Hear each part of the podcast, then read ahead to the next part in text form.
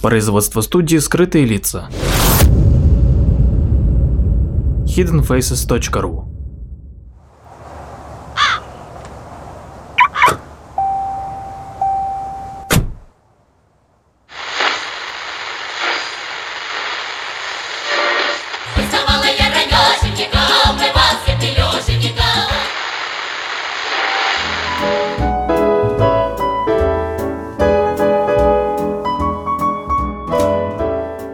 Добрый день, мои дорогие слушатели. С вами «Скрытые лица», подкаст-студия, передача «Эллер в России», Павел Эллер и звукорежиссер Анна Ловчева. Мы продолжаем путешествовать по Солнечногорскому району. Сегодня у нас путешествие в 40 километрах от Садового кольца. Ехать примерно полтора часа и путешествие на целый день. Сегодня все, как мы любим. Гений, злодей, женщина, насмешки, кровь, смерть и бесславный конец в местном пруду. Ну и, конечно же, русская классическая литература. Куда же без нее? Едем от Садового кольца, и первая наша цель – усадьба в Середниковом Цире. Это поселок с санаторием Цире. То есть, собственно, Цире – это название не усадьбы, а санатория. Усадьба называется Середникова. С Ленинградского шоссе надо повернуть или скорее уйти на дублер по указанию Куркино, Машкинское, Новосходнинское шоссе, проехав под Ленинградским шоссе направо на Новосходнинское, первый Т-образный перекресток, налево по главной дороге, дальше в какой-то момент будет слева пятерочка магазин, а дальше царство бетонных граненых заборов. Вот прям поймете, что это оно. Заборы будут со всех сторон. И вот один единственный этот поворот, там нет указателя. Вот в чем проблема. И вот по этому повороту, если свернуть, то налево, и будет вот как раз усадьба Середникова там через какое-то время. Если по навигатору ехать, то это прям пишите усадьба Середникова, поселок Мцире, поселок санатория Мцире. Вообще навигатор дает прям четко. Как вы едете в это село, слева будет автобусная остановка такая конечная, а направо будет забор этой усадьбы. Там все прям написано, прям много-много плакатов висит, что это прочее. И, ну, туда можно заехать и поставить там машину. Рассказывать бесконечно можно про эту усадьбу. Я не буду тратить время, просто очень много книг, и материала, и так далее. И вообще приезжайте туда, заказывайте экскурсию, вам все-все-все расскажут, ее отреставрировали. Она, конечно, ужасно интересная, но посетить ее нужно и знать хотя бы вкратце о каких-то важных моментах этого места нужно обязательно. Мне повезло в этом усадьбе вообще поработать. Даже мы снимали там кино, и я туда приезжал на работу, и, в общем, обошел там, и излазил все, как только вообще мог, и насколько мне хватило моей наглости, смелости и времени рабочего. А вообще на территорию вход платный, он стоит 100 рублей, а в усадебный дом можно заказать экскурсию, и, собственно, только так туда можно и попасть. Я расскажу телефон, по которому можно заказать экскурсию, и на сайте это все есть в разделе «Экскурсия». Там тоже все это заказывайте и приезжайте, и вам все показывают. Начало нынешнего архитектурного комплекса положено в 1775 году, а вообще усадьба известна с 16 века. Значит, фамилии, кто здесь жил и владел. Всеволожские, при как раз сенаторе Всеволоде Алексеевиче Всеволожском был построен существующий главный дом. С 1825 года усадьба принадлежит Дмитрию Алексеевичу Столыпину. Он был дедом великого Петра Аркадьевича Столыпина и родным братом великой бабушки русской литературы Елизаветы Алексеевны Арсеньевой, который воспитал Михаил Юрьевич Лермонтов. И поэтому и Столыпин маленький, Петр Аркадьевич, и Лермонтов, здесь они прям вживали и подолгу, и, в общем, жили и проводили здесь свои юные годы. Вот прям в этой усадьбе. Вернемся к Елизавете Алексеевне Арсеньевой, которая воспитывает маленького Михаила Юрьевича Лермонтова. Историю этого воспитания вы прочтете сами. Мне оно кажется немножко сомнительным. Ну, не мое дело тут как бы развалясь в кресле нашим студийным дилетантски рассуждать о литературе. Но вот скажу так, мы вот с моей гордыней тут друг другу прям подпираем и говорим. Я с Лермонтовым как-то проскочил мимо друг друга. Я его не читал в юности, как-то совершенно не зашел меня. Притом я читал Пушкина и читал чтобы знали, просто чтобы понятно было, что я любил читать и поэзию тоже. Я читал и всяких средневековых поэтов, и короля Артура там, и так далее, и так далее. Все это было, и Пушкина, и всяких остальных с огромным удовольствием. А Лермонтов прям начинал читать, мне все время было такое, пардон. Что-то вот я его как-то не мой совсем персонаж и человек, что-то вот не люблю его. Ну вот, может быть, еще когда-нибудь с ним подружусь, ну а вы наверняка его самые лучшие друзья. Середникова, как я говорил, Лермонтов провел немало времени, приезжал сюда, как я правильно понимаю, все той же окружающего облаком периной бабушкой и писал такие стихи. «Один я в тишине ночной, свеча сгоревшая трещит, перо в тетрадке записной головку женскую чертит».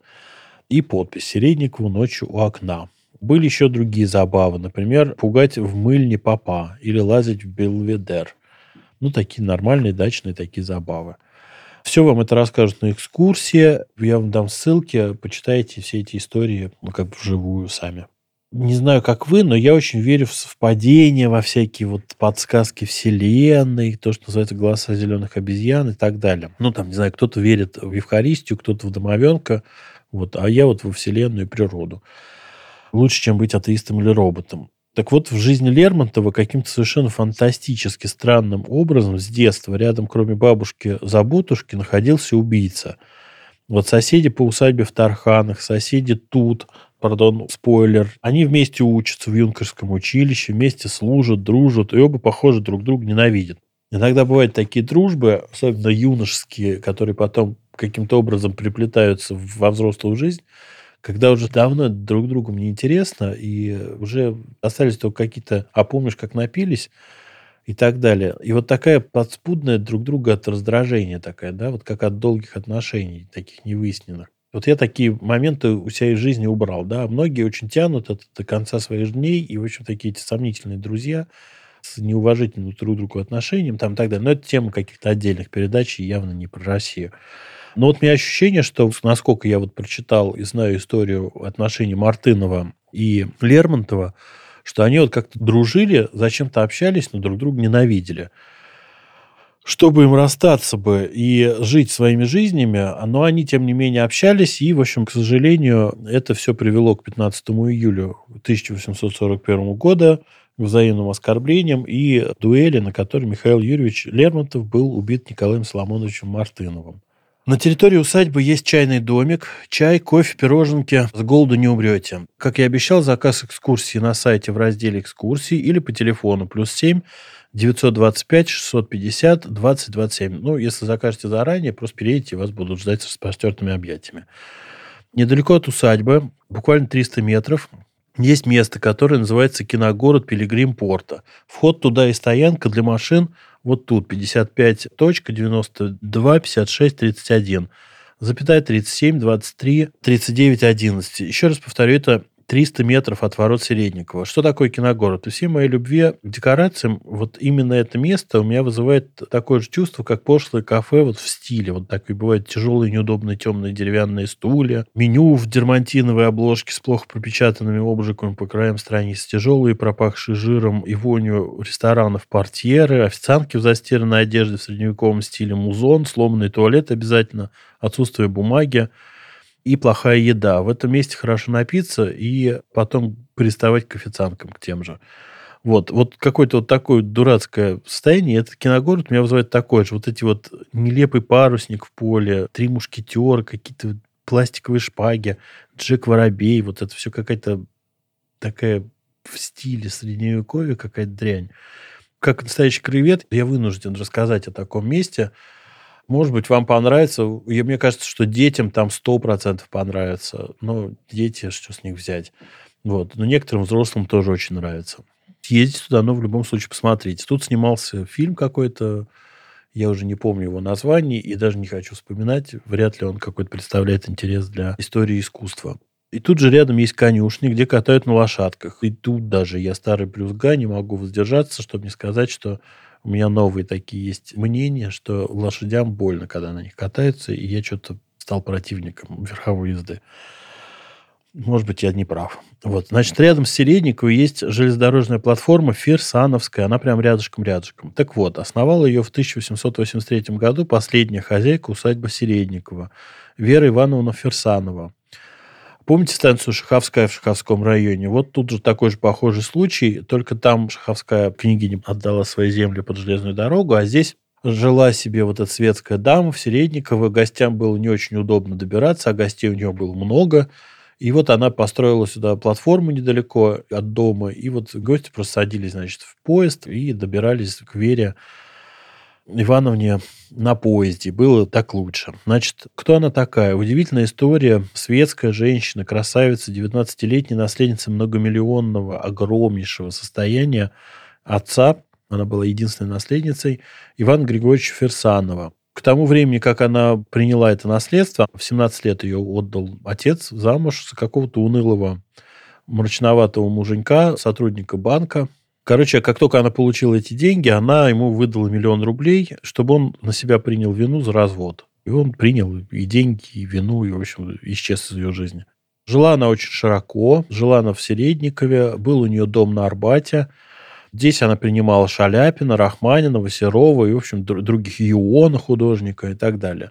Занимался еще благотворительностью, и этот храм здесь, в который мы еще сюда приедем, сегодня еще посмотрим, в Середникове есть, и она его благоукрашала. Ну и в том числе она построила, например, в электрическом переулке, вот угол электрического переулка и грузинского вала, дом для вдов и сирот. Он до сих пор сохранился, он такой надстроенный, но невероятно красивый. Его, конечно, отреставрировать, и будет украшением этой унылой местности. Полюбуйтесь как-нибудь. Да, и там, конечно, сейчас уже давным-давно, после начала советской власти и прочих бед нынешних, это там, конечно, не дом для вдов и не для сирот. Интерьеры Сандуновских бань тоже на деньги Веры Ивановны. Ну, в общем, такая вот была светская львица, такая прям женщина дивной красоты, как про нее писали. Такая она прям вся была сжигалочка. Вышла замуж потом в какой-то момент, и какой-то у нее гражданский муж еще был. Ну, в общем, такая она была. Пишут про нее, что она сегодня любит одного, завтра любит другого, сегодня приходит вот мой жених, на третий день уже этого жениха нет, а есть какой-то другой. Ну, в общем, такая совершенно прекрасная дама, и в 19 лет получить миллионы, и, в общем, она не так уж плохо распорядилась этими миллионами. После революции осталась у нее одна единственная маленькая комнатушка вот в этом ее доме на Арбате собственном. Значит, осталась только комнатка, и вот она в ней живет. Считается, что помог ей Шаляпин – она служила в этот момент гримершей в театре. Есть такое мнение, что это был большой театр, и, еще раз повторю, устроил ее туда Шаляпин. В 1928 году с помощью того же Шаляпина она уезжает в Париж. Это совершенно отдельная история. Уезжает тайно, уезжает по подложным документам, уезжает в составе этого театра, который ехал на гастроли в Париже. В общем, уехала с театром, и в Париже она там осталась и прожила еще 6 лет и скончалась в возрасте 72 лет в 1934 году. Фантастическая совершенно история. Я, конечно, прям вот вижу вот такой хороший фильм про нее, про ее жизнь. И прям там есть и любовь, и деньги огромные, все, что нужно. И светская, и драма, и вот этот бегство в Париж и так далее. Конечно, где наши кинематографисты, чтобы снять эту блистательную жизнь? Но я думаю, что все они вот в этом фанерном киногороде имени Пилигрима Порта. Вот, едем дальше. И следующий наш пункт тоже Середникова. Это церковь святителя Алексея, митрополита Московского. Он прям совсем рядышком от этого порта. Надо доехать там буквально 200 метров. Этот храм можно считать идеальным не только по причинам, что он вообще очень хорошенький, красивый, но еще и для меня и для родственников, потому что его основал один из моих старинных, старинных, старинных предков. И, собственно, построил его тоже он.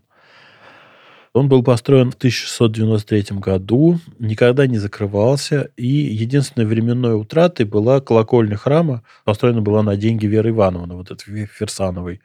Колокольню снесли во время Великой Отечественной войны исключительно с военными целями. Нужно было убрать ориентир. Восстановили эту колокольню в 2000 году. Кто дал денег, неизвестно. Стены этого храма помнят юного Михаила Лермонтова, Петра Столыпина, Веру Ферсанову. Последняя, кроме колокольни, построила еще здесь два дополнительных предела. Я уже сказал, что строили мои старинные предки, не прямые, конечно, и очень далекие, но такие же не менее родные, старинные, любимые. Будете читать историю, прочитайте. У художника Константина Федоровича Иона есть работа. Называется «Волшебница зима» Лигачева, Московская губерния, 1912 год. И он был одним из гостей таких постоянных Веры Ферсановой, и в Лигачеве жил он с 1908 по 1958 год. Лигачево – это прям рядышком село, оно то с такими, как бы там такой овражек за церковью, и поднимается на горку вверх к парку Середникова склон, и вот на этом склоне село Лигачево. Очень хорошая картина, такая милая, русская, такая подмосковная открытка господину Питеру Брейгелю, старшему мастеру. Я дам ссылки в описании, и вы сами полюбуйтесь. На картине на это, этот храм наш, в котором мы сейчас находимся, в левом верхнем углу. В храме есть музей. Единственное, что вот я о нем слышал, когда я там был, на сайте про него есть, но почему-то как-то вот в самом храме не то он открывается только по каким-то дням, не то еще что-то. В общем, я как-то каким-то образом почему-то я туда не попал ни разу. Ну, узнаете, может быть, напишите, ну или я сам туда доеду в ближайшее время. Еще есть там купальня недалеко на реке Горетовке в трех шагах от храма. И дальше нам надо ехать, чтобы завершить круг рассказа. Поехать нужно на 20 километров от Середникова, Клушинское шоссе и точка на карте. Обязательно запомните, потому что объяснять долго очень, и там все равно мимо проскочите. Записывайте 56.02 45 59, запятая 37, точка 30, 36, 71. И навигатор приведет вас к автостоянке напротив огороженной забором воинской части. Если вы посмотрите через забор, то увидите храм в реставрационных лесах. Это церковь знамения в бывшей усадьбе Ивлево-Знаменская. Напоминаю, что это 20 километров от Середникова. Кто владелец этого усадьбы? Владелец усадьбы Николай Соломонович Мартынов, тот самый Мартынов, который убил Лермонтова. И он после вот этого происшествия, он там отбыл свое наказание, как-то еще помаялся и, собственно, вернулся сюда, и вот здесь жил как-то очень одиноко. Ну, у него жена была, потом жена умерла, и говорят, что он даже вылезал из этой усадьбы только на День памяти от Лермонтова, ездил в Мышецкое, про которое я рассказывал, и которое, помните, я говорил, запомните, и заказывал там в церкви, которая еще была старая, заказывал там панихиду по рабу Божьему, убиенному Михаилу. Вот. И про него интересно написал, ну, вот этот конец жизни, особенно в конце, очень здорово это описано, такая как бы унылая атмосфера. Борис Андреевич Пельняк. У него есть повесть «Что в жизнь». И я дам ссылку, прочитайте, пожалуйста, она очень коротенькая. И там вся вот эта история Мартынова и Лермонтова, ну, так, в художественной, конечно, форме, описана. Хороша она тем, что там описываются интерьеры вот этой усадьбы, которая, конечно, не сохранилась. В 1924 году в это Знаменское, которым был еще на тот момент дом старый Мартыновых, церковь была цела, там службы и так далее – перевели в школьную колонию бывших беспризорников Московского отдела народного образования. Я почему так долго говорю? Потому что во все просто копипастят по-дурацки, совершенно не разбирая аббревиатуры. На всех статьях всех краеведов пишут вот это вот «приехала колония МОНО». И все, и никто не... И вот у нас составился труд, нашел, где это переводится правильно. И просто все-таки надо какие-то смешные, особенно аббревиатуры, что за моно такое.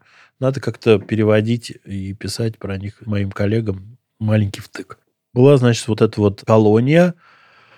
В один день было происшествие. Приехали, как оказалось, потом бывшие владельцы. То есть бывшие владельцы – это сын этого Мартынова, который Николай, который вот убийца Лермонтова, это его сын и его жена. Они уже были пожилые люди, они приехали из-за границы и посетили свою усадебку бывшую. Что-то там искали, что-то даже, говорят, откуда-то из тайника вынули и что-то такое, да. Совершенно прекрасная история, абсолютно в духе ханского огня. И она вообще, вот сейчас я расскажу дальше. А «Ханский огонь» — это замечательнейшее, самое мое любимое, наверное, произведение Михаила Булгакова. Если вы его не читали, обязательно прочтите. По-моему, я не давал на него ссылку в описании, но обязательно прочтите. Короче, донесли милиции, что вот приезжали, похоже, бывшие владельцы, их арестовали, но как-то выпустили быстро, потому что они были знакомы с Толстыми. Вот там была, по-моему, Александра Толстая, уживающая, они как-то очень имели влияние, и, в общем, их отпустили, и они уехали в своясь. Вот, а дальше произошла совершенно фантастическая, совершенно булгаковская такая история. Тут был воспитатель в колонии, молодой парень, бывший тоже беспризорником, но вот поставили воспитателем, а потом он в будущем стал фрезеровщиком-стахановцем Иваном Ивановичем Гудовым. И он такой был знаменит, он со Сталиным встречался, он такой прям был. Жил в доме на набережной напротив Кремля. Плакат с него рисовали. У меня будет статья про него, все прочитайте. Он такой был. Дожил до 83 года. Написал какое-то количество книг, и в том числе книгу «Судьба рабочего». В сети ее нету, ну, я не нашел. Перерыл много, но не нашел. Ее можно купить за какие-то копейки и прочитать. Ну, вот, может быть, лучше в библиотеке взять. Но, тем не менее, был он воспитателем, как бы вот это все, ой, там приехали бывшие владельцы, а кто они такие? И этот воспитатель Иван Гудов достал несколько книжек Лермонтова, прочитал Лермонтова, рассказал историю, то есть, что вот этот вот похоронен на могилу, кого приходил сын, это и есть вот этот убийца Лермонтова. И был там среди воспитанников колонии был вор, такой матерый парень, Коля Коренной, который держал всю эту колонию, значит, в ежовых рукавицах все ему, значит, как бы подчинялись, там дети и прочее. И тут он, значит, послушал про Лермонтова, и, как пишет вот этот Иван Гудов в своей книге «Судьба рабочего», кликнул пацанов, типа, не место ему тут лежать, раз он Лермонтова кончил. Свистнул, значит, пацанам, и они пошли мстить за поэта. Склеп Мартынова разорили тут же просто в три секунды, да, раскидали там вещи какие-то, которые оставались, какие-то там ошметки, кости и так далее. Кости собрали, выкинули в пруд. А в этом склепе вот этот Коля коренной поселился и стал жить в этом склепе и читать Лермонтова. Вот такая вот история, совершенно фантастическая, совершенно в духе Михаила Булгакова и Ханского огня. Такая вот русская литература и такие вот не всегда удачные уроки русской литературы и такое наше с вами литературное путешествие. Такие дружбы иногда бывают странные, лучше их не дружить. До новых встреч, до свидания.